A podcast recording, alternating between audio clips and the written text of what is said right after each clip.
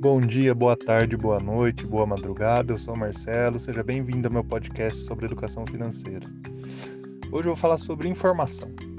Antigamente, né, para você ficar informado, não tinha muito jeito. Era basicamente ouvindo rádio ou então comprando o jornal na, na banca, né? E mesmo assim as notícias chegavam com um certo atraso, né? Não era informação em tempo real. Porque alguém tinha que ir lá, apurar, produzir a matéria, tal, publicar, imprimir depois chegava na sua casa, então chegava no mínimo aí com algumas horas de né, diferença em relação ao evento acontecido.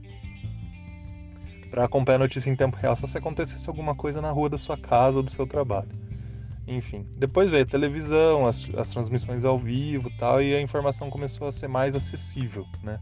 E hoje em dia com a internet está um volume imenso de informação. Basicamente, você está acordado, você está recebendo notícia. Seja notícia útil, notícia inútil.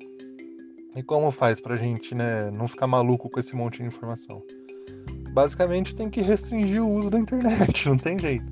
Então, que nem você gosta de redes sociais e tal, evite usar ou evite seguir aqueles canais que só ficam postando notícia o dia inteiro. Isso para investidor faz muita diferença.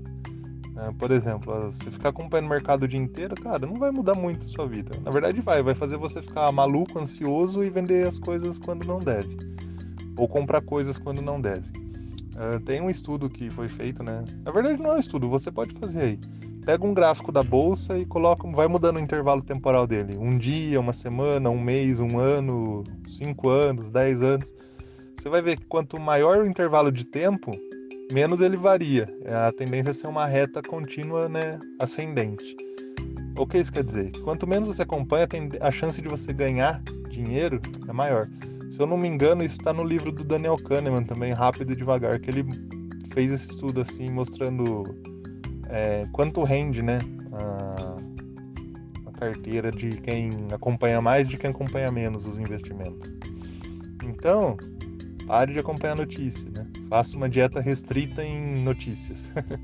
Até porque muito do que é veiculado no dia a dia ou é boato, ou é para encher linguiça uh, o que for de fato importante vai acabar chegando na sua mão. E enquanto isso, o tempo que você deixa de gastar para consumir notícia, você usa com outras coisas, cuidar da sua saúde, cozinhar, com... cozinhar, comer direito, fazer exercício, ficar com seus filhos, brincar com eles, estudar alguma coisa que você está precisando, enfim. Tem muita coisa para fazer nesse tempo, tá bom? Bem melhor do que ficar acompanhando o site e programa de TV sensacionalista. Beleza? Por hoje é isso. Para mais conteúdo sobre educação financeira, entra lá no meu blog, o link está na descrição deste podcast. Um abraço, fiquem com Deus. Tchau, tchau.